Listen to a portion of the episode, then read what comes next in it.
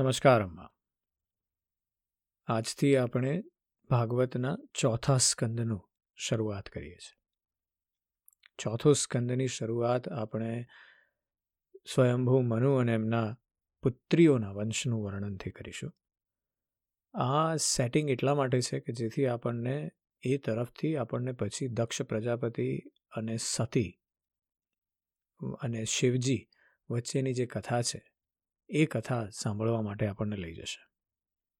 એટલે દરેક કથાનું એક પોતાનું તાત્પર્ય છે અને એ તાત્પર્ય પ્રમાણે આપણે આગળ વધવાના છે મૈત્રેયજી કથાની સ્કંદની શરૂઆતમાં કહે છે કે, હે વિધુરજી, સ્વયંભૂ મનુના મહારાણી શતરૂપા, જેને આપણે પહેલાં મળી ચૂક્યા છીએ, એમની કુખે પ્રિયવ્રત અને ઉત્તાનપાદ એ બે પુત્રો ઉપરાંત ત્રણ પુત્રીઓ પણ જન્મી હતી. તેઓ આકુતિ દેવહૂતિ અને પ્રસૂતિ નામે વિખ્યાત છે. મહારાજ મનુએ મહારાણી શત્રુપાની અનુમતિથી આકુતિના લગ્ન, આકુતિને ભાઈઓ હોવા છતાં પુત્રિકા ધર્મ પ્રમાણે રુચિ પ્રજાપતિ સાથે કર્યા. ભગવાનના અન્ય ચિંતનના કારણે પ્રજાપતિ રુચિ બ્રહ્મતેજથી સંપન્ન હતા. તેમણે આકુતિના ગર્ભથી પુરુષ અને સ્ત્રીનું એક યુગલ ઉત્પન્ન કર્યું. તેમાં જે પુરુષ હતો, તે યજ્ઞ સ્વરૂપધારી સાક્ષાત ભગવાન વિષ્ણુ હતા અને જે સ્ત્રી હતી, તે ભગવાનથી ક્યારેય અળગા નહીં રહેનારા શ્રી લક્ષ્મીજીની અંશ સ્વરૂપા દક્ષિણા હતી. પોતાની પુત્રી આકુતિના, તે પરમ તેજસ્વી પુત્રને મનુ અત્યંત પ્રસન્નતાપૂર્વક પોતાના ઘરે લઈ આવ્યા અને દક્ષિણાને રુચિ પ્રજાપતિએ પોતાની પાસે રાખી. દક્ષિણા જ્યારે વિવાહ યોગ્ય થઈ ત્યારે તેણે યજ્ઞ ભગવાનને જ પતિ તરીકે મેળવવાની ઈચ્છા કરી. તેથી ભગવાન યજ્ઞ પુરુષે તેની સાથે લગ્ન કર્યા, આથી દક્ષિણાને ઘણો સંતોષ થયો. ભગવાને પ્રસન્ન થઈ અને તેનાથી બાર પુત્રો ઉત્પન્ન કર્યા. તેમના નામ છે તોપ, પ્રતોપ, સંતોષ, ભદ્ર, શાંતિ ઇડસ્પતિ ઇદ્મ કવિ, વિભુ સ્વ, સુદેવ અને રોચન. આ બધા જ સ્વયંભૂ મન્વંતરમાં તુષિત નામના દેવતાઓ થયા. તે મન્વંતરમાં મરીચી વગેરે સપ્તર્ષિઓ હતા. ભગવાન યજ્ઞ જ દેવતાઓના અધેશ્વર ઇન્દ્ર હતા અને મહાપ્રભાવશાળી પ્રિયવત તેમના તેમજ ઉત્તાનપાદ મનુપુત્રો હતા.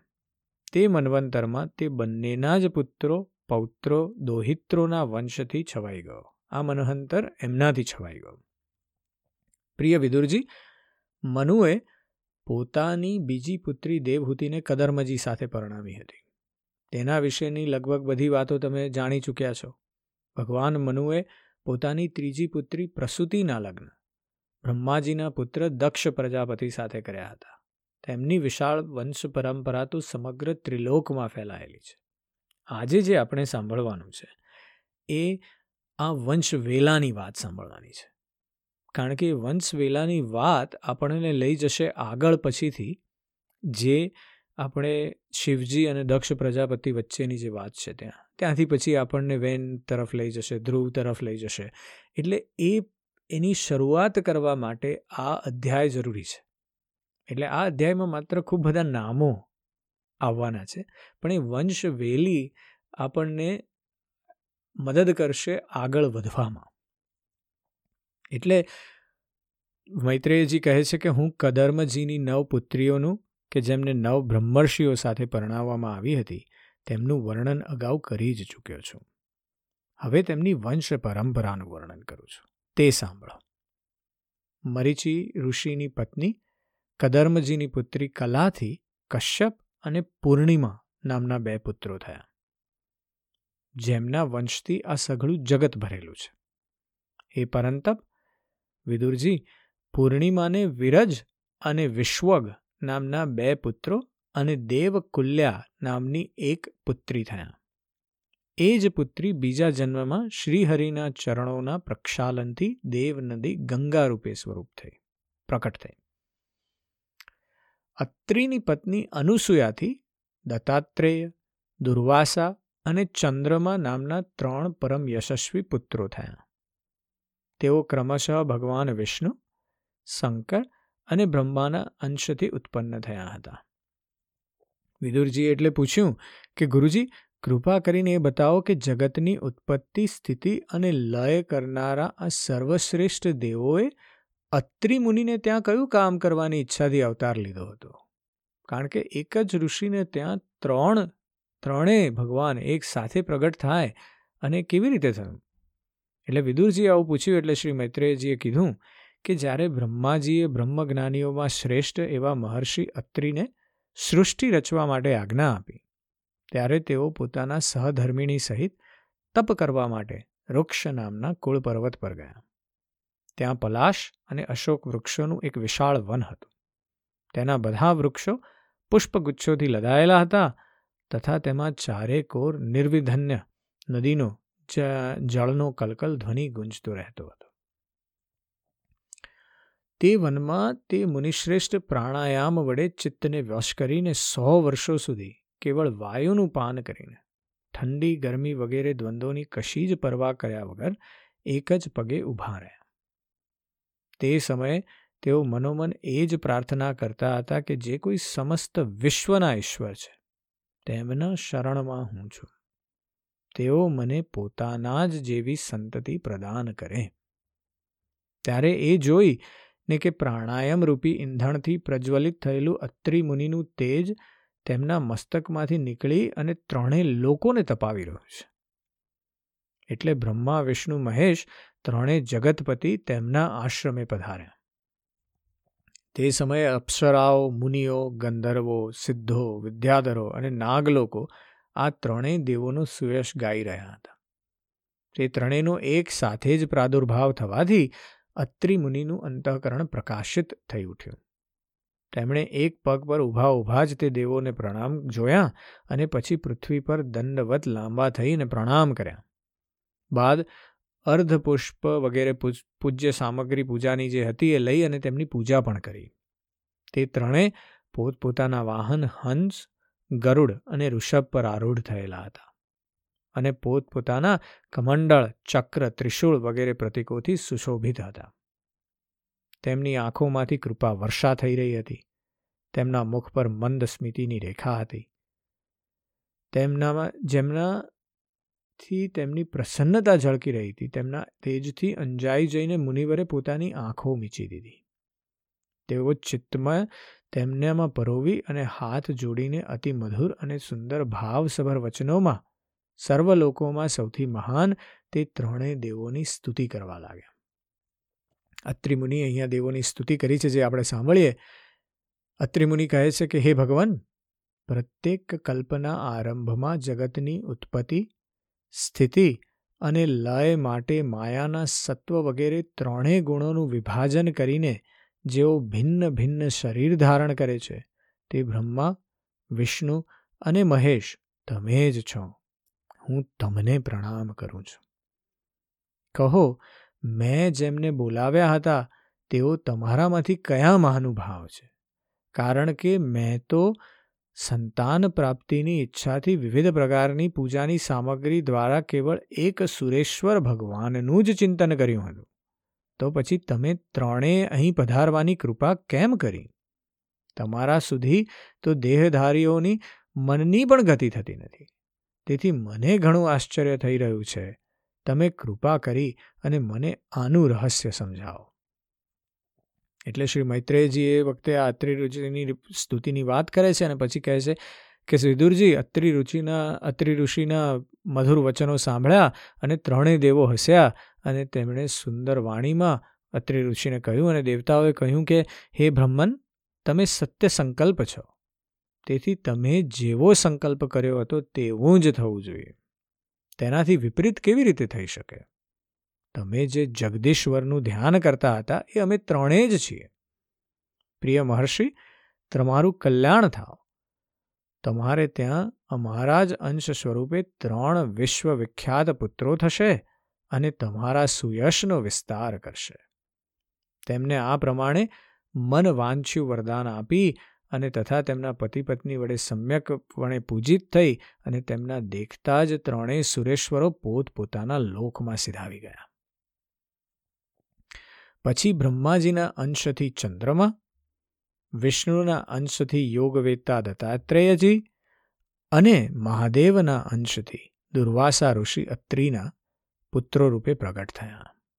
એટલે બ્રહ્માજી જે વરદાન આપીને ગયા હતા, એનાથી ચંદ્રમા, વિષ્ણુજી વરદાન આપીને ગયા હતા, તેનાથી દત્તાત્રેયજી અને શંકર ભગવાન જે વરદાન આપીને ગયા હતા, ત્યાંથી દુર્વાસા ઋષિ, એ ત્રણેય અત્રિ ઋષિના પુત્રો તરીકે પ્રગટ થયા. હવે મૈત્રેયજી આપણને અંગીરા ઋષિના સંતાનોનું વર્ણન કરે છે.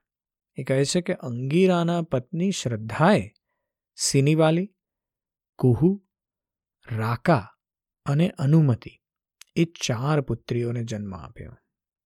તે ઉપરાંત તેમને સાક્ષાત ભગવાન ઉત્થયજી અને બ્રહ્મનિષ્ઠ બૃહસ્પતિજી એ બે પુત્રો પણ થયા. જેઓ સ્વારોષિચ મનવંતરમાં વિખ્યાત થયા. પુલત્સ્યજીને તેમની પત્ની હવિભ્રુથી મહર્ષિ અગસ્ય અને મહાતપસ્વી વિશ્રવા એ બે પુત્રો થયા.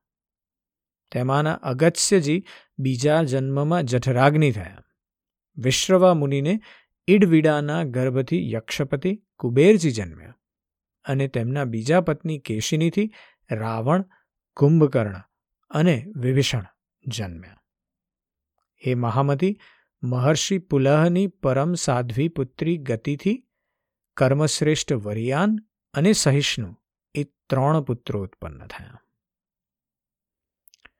આ જ પ્રમાણે ક્રતુની પત્ની ક્રિયાએ બ્રહ્મતેજથી દેદીપ્યમાન વાલખિલ્ય વગેરે સાઠ હજાર ઋષિઓને જન્મ આપ્યો. હે પરંતપ વિદુરજી, વશિષ્ઠજીની પત્ની ઊર્જા, જેને અરુંધતી આપણે કહીએ છીએ અરુંધતીથી ચિત્રકેતુ વગેરે સાત વિશુદ્ધ ચિત્ત બ્રહ્મર્ષિઓનો જન્મ થયો. તેમના નામ ચિત્તકેતુ, સુરોચિ, વિરજા, મિત્ર, ઉલ્બણ વશુભદાન અને ધુમાન હતા. એ ઉપરાંત તેમની બીજી પત્નીથી શક્તિઓ વગેરે કેટલાક બીજા પણ પુત્રો ઉત્પન્ન થયા. અથર્વા મુનિની પત્ની ચિતિએ દધ્યત એટલે કે દધીચી નામના તપોનિષ્ઠ પુત્રને પ્રાપ્ત કર્યો, જેનું બીજું નામ અશ્વશીરા પણ હતું. અને પછી હવે મૈત્રેયજી આપણને ભૃગુ ઋષિના વંશની વાત કરે છે. એ કહે છે કે મહાભાગ ભૃગુજીએ પોતાની પત્ની ખ્યાતિથી ધાતા અને વિધાતા નામના બે પુત્રો અને તથા શ્રી એટલે કે લક્ષ્મીજીના નામથી એક ભગવત પરાયણ પુત્રી ઉત્પન્ન કર્યા. મેરુ ઋષિએ આયતિ અને નિયતિ નામની પોતાની પુત્રીઓને ક્રમશઃ ધાતા અને વિધાતાને પરણાવી. તેમનાથી તેમને મૃકંડ અને પ્રાણ નામના પુત્રો થયા. તે પૈકીના મૃકુંડને ત્યાં માર્કેન્ડે અને પ્રાણને ત્યાં મુનીશ્વર વેદ શિરાનો જન્મ થયો. ભૃગુજીને કવિ નામના એક પુત્ર પણ હતા. તેમને ત્યાં ભગવાન ઉષ એટલે કે શુક્રાચાર્ય થયા. વિદુરજી આ બધા મુનીશ્વરોએ પણ સંતાનો ઉત્પન્ન કરી અને સૃષ્ટિનો વિસ્તાર કર્યો. આ પ્રમાણે આપણને મૈત્રેયજીએ કદર્મના દોહિત્રોના સંતાનોનું આ વર્ણન સંભળાવ્યું, જે મનુષ્ય એને શ્રદ્ધાપૂર્વક સાંભળે છે, તેના પાપોને એ તત્કાળ નષ્ટ કરી દે છે. બ્રહ્માજીના પુત્ર દક્ષ પ્રજાપતિએ મનુપુત્રી પ્રસૂતિ સાથે લગ્ન કર્યું. તેનાથી તેમને સુંદર આંખોવાળી સોળ પુત્નીઓ સોળ પુત્રીઓ ઉત્પન્ન કરી.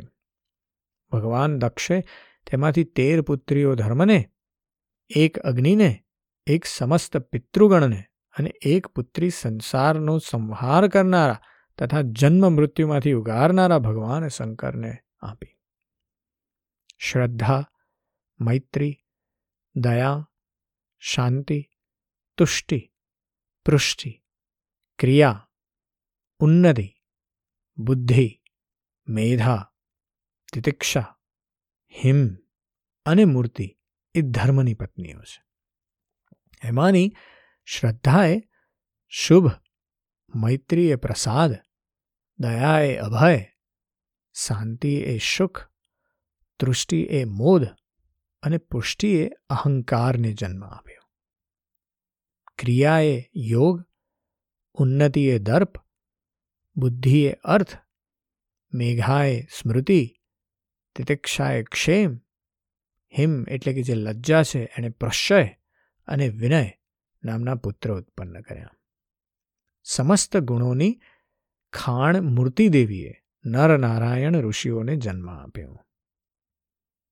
તેમના જન્મ થવાથી આ સમગ્ર વિશ્વે આનંદિત થઈને પ્રસન્નતા પ્રગટ કરી.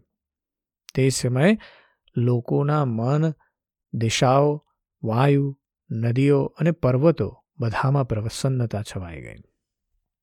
આકાશમાં મંગળ વાદ્યો વાગવા લાગ્યા, દેવતાઓ પુષ્પવૃષ્ટિ કરવા લાગ્યા, મુનિઓ પ્રસન્ન થઈને સ્તુતિ કરવા લાગ્યા, ગંધર્વો અને કિન્નરો ગાન કરવા લાગ્યા, અપ્સરાઓ નૃત્ય કરવા લાગી. આ સમયે આ પ્રમાણે ઘણું જ આનંદ મંગળ થયું તથા બ્રહ્મા વગેરે સમસ્ત દેવતાઓ સ્ત્રોત્રો વડે ભગવાનની સ્તુતિ કરવા લાગ્યા.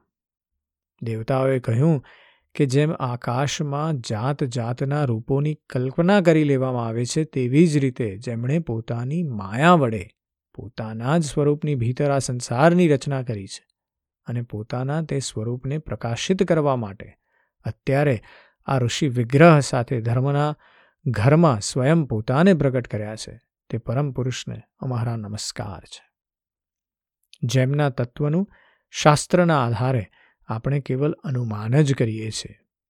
પ્રત્યક્ષ કરવા પામતા નથી, તે જ ભગવાને સંસારની મર્યાદામાં કોઈ પ્રકારની અવ્યવસ્થા ન થાય, એટલા માટે સત્વગુણ થકી દેવતાઓને ઉત્પન્ન કર્યા છે. હવે તેઓ પોતાના કરુણાસભર નેત્રોથી કે જેઓ સમસ્ત શોભા અને સૌંદર્યના નિવાસસ્થાન એવા નિર્મળ દિવ્ય કમળને પણ નીચું જોવડાનારા છે. તે નેત્રોથી અમારા તરફ નિહાળે. વાલા વિદુરજી પ્રભુનું સાક્ષાત દર્શન પામીને દેવતાઓની એ પ્રમાણે, દેવતાઓએ તેમની આ પ્રમાણે સ્તુતિ અને પૂજા કરી, ત્યારબાદ ભગવાન નર અને નારાયણ બંને ગંધમાદન પર્વત પર સિધાવી ગયા. ભગવાન શ્રીહરિના અંશભૂત તે નારાયણ નર જે આ સમયે પૃથ્વીનો ભાર ઉતારવા માટે યદુકુળભૂષણ શ્રીકૃષ્ણના રૂપમાં અને તેમના જ જેવા શ્યામ વર્ણ કુરુકુળ તિલક અર્જુનના રૂપમાં અવતર્યા છે. અગ્નિદેવની પત્ની સ્વાહાએ અગ્નિના જ અભિમાની, પાવક પવમાન અને શુચિ એ ત્રણ પુત્રો ઉત્પન્ન કર્યા. એ ત્રણેય હવન કરાયેલા પદાર્થોનું ભક્ષણ કરનારા છે. આ ત્રણેયમાંથી પિસ્તાળીસ પ્રકારના બીજા અગ્નિ ઉત્પન્ન થયા. આ બધા જ પોતાના ત્રણ પિતાઓ અને એક પિતામહને સાથે લઈને ઓગણપચાસ અગ્નિ કહેવાયા. વેદ જ્ઞાતા બ્રાહ્મણોમાં વૈદિક યજ્ઞ કર્મમાં જે ઓગણપચાસ અગ્નિઓના નામોથી જ જે અગ્નેયની ઇષ્ટિઓ કરે છે તે આ જ છે. અગ્નિશ્વાત, બહિર્ષદ, સોમપ અને આજય આ પિતૃઓ છે. એમનામાં સાગ્નિક પણ છે અને નિરગ્નિક પણ છે. આ બધા પિતૃઓની પત્ની દક્ષપુત્રી સ્વધા છે. આ પિતૃઓથી સ્વધાને ધારિણી અને વયુના નામની બે પુત્રીઓ થઈ. એ બંનેના જ્ઞાન વિજ્ઞાનમાં પારંગત અને બ્રહ્મજ્ઞાનની ઉપદેશક થઈ. મહાદેવજીની પત્ની સતી હતા, તેઓ સર્વથા પોતાના પતિદેવની સેવામાં સંલગ્ન રહેનારા હતા. પરંતુ તેમને પોતાના ગુણ અને શીલને અનુરૂપ કોઈ પુત્ર થયો નહીં. કારણ કે સતીના પિતા દક્ષે કોઈ પણ અપરાધ વિના જ ભગવાન શિવના વિરુદ્ધ આચરણ કર્યું હતું. તેથી સતીએ યુવાવસ્થામાં જ ક્રોધવેશ થઈ યોગ વડે પોતાના શરીરનો ત્યાગ કરી દીધો હતો. એ જે કથા છે, એ આપણે આવતા અધ્યાયમાં સાંભળીશું. આજે બસ આટલું જ. જય શ્રી કૃષ્ણ.